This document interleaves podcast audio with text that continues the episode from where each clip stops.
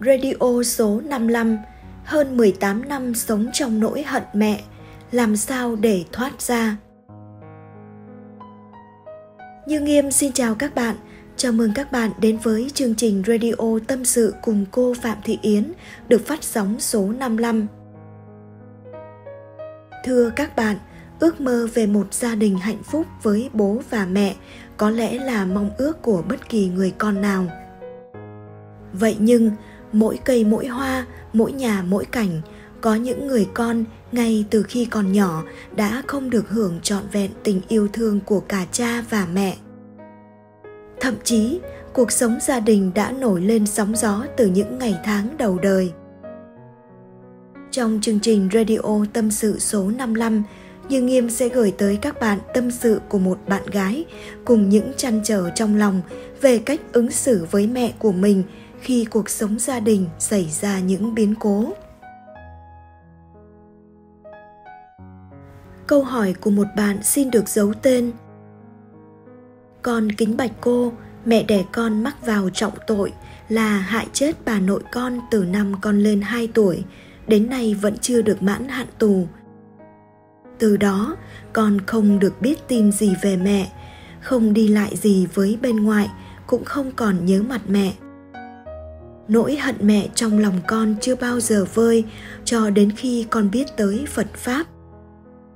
Mỗi khi con ngỏ ý muốn biết tin tức về mẹ, gia đình con đều bảo con còn nhỏ không nên biết bây giờ con muốn biết tin về mẹ muốn đi gặp mẹ nhưng con không biết nên ứng xử như thế nào khi mẹ về và không biết nên đối diện với hai bên gia đình nội ngoại và cả gia đình chồng con như thế nào.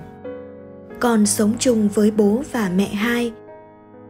Năm 18 tuổi con lấy chồng, giờ con đã có hai con nhỏ thật sự con rất bối rối sau này con của con lớn lên cũng nghe tài tiếng con mong cô chỉ dạy giúp con hướng giải quyết và giảng giải giúp con nhân duyên gì dẫn đến sự việc như vậy ạ à.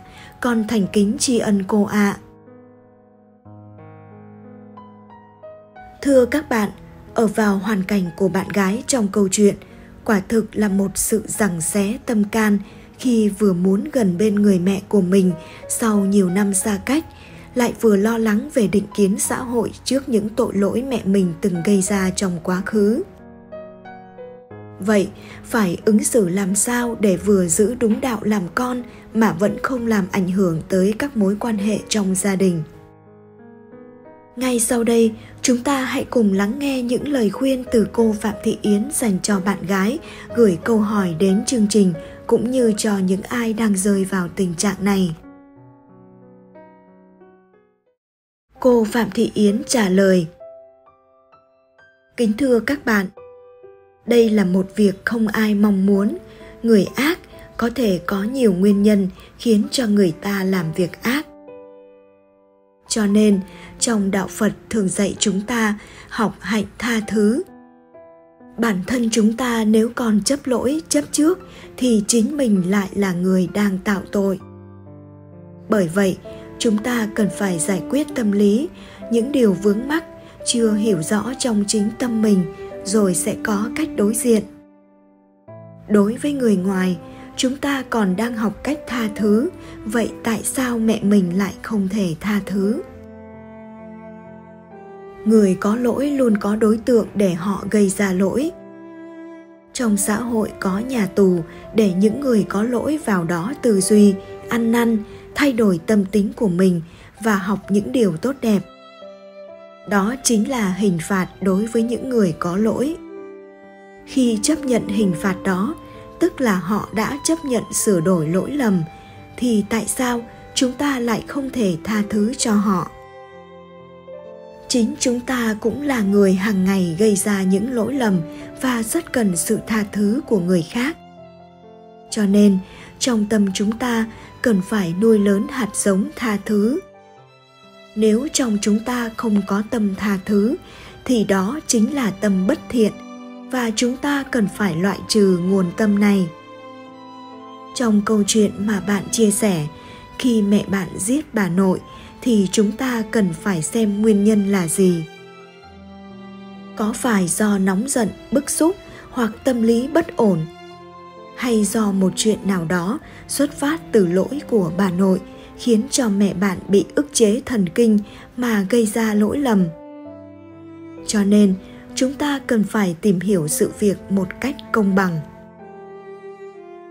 Bây giờ, bạn đã là người biết đến phật pháp, thì bạn cũng cần phải biết rằng mọi chuyện đều có duyên nghiệp.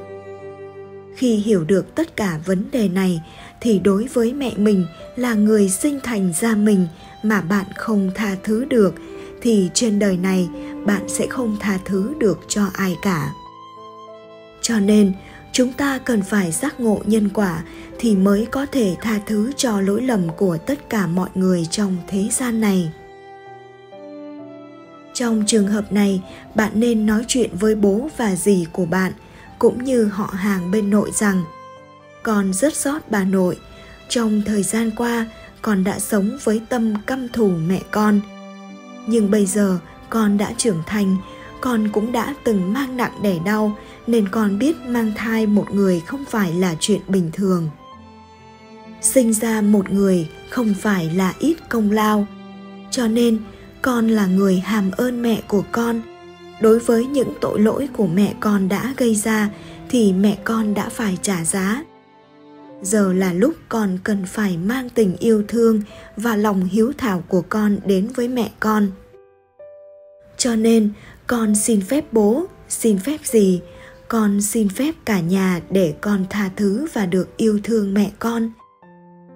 Ngay cả xã hội cũng đã tha thứ cho mẹ con bằng cách để cho mẹ con đi tù và ăn năn tội lỗi. Mẹ con đã phải trả giá về hành động sai trái của mình. Cho nên, chúng ta không thể mãi chấp lỗi những người đã phải trả quả báo nếu không biết tha thứ, thì thực sự chúng ta không phải là người tốt. Bởi vậy, con xin phép con sẽ là người chăm sóc cho mẹ con. Đây cũng chính là một bài học tốt cho con của bạn sau này.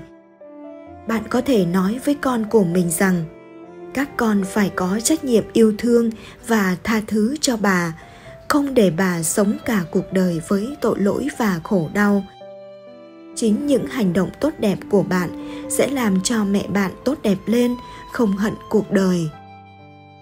Hành động tốt đẹp của mình sẽ là nhân tố giúp người khác trở nên tốt đẹp. Cho nên, chúng ta cần phải sống với tâm tha thứ thì mới thực hành được hiếu thuận, sống có đạo lý và đạo nghĩa. Chúc bạn luôn hạnh phúc và an vui.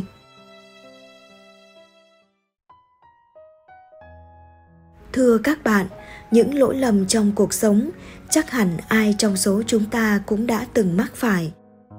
Nếu chúng ta biết cách nhìn nhận lại lỗi của mình, thì sẽ dễ dàng tha thứ được cho người khác.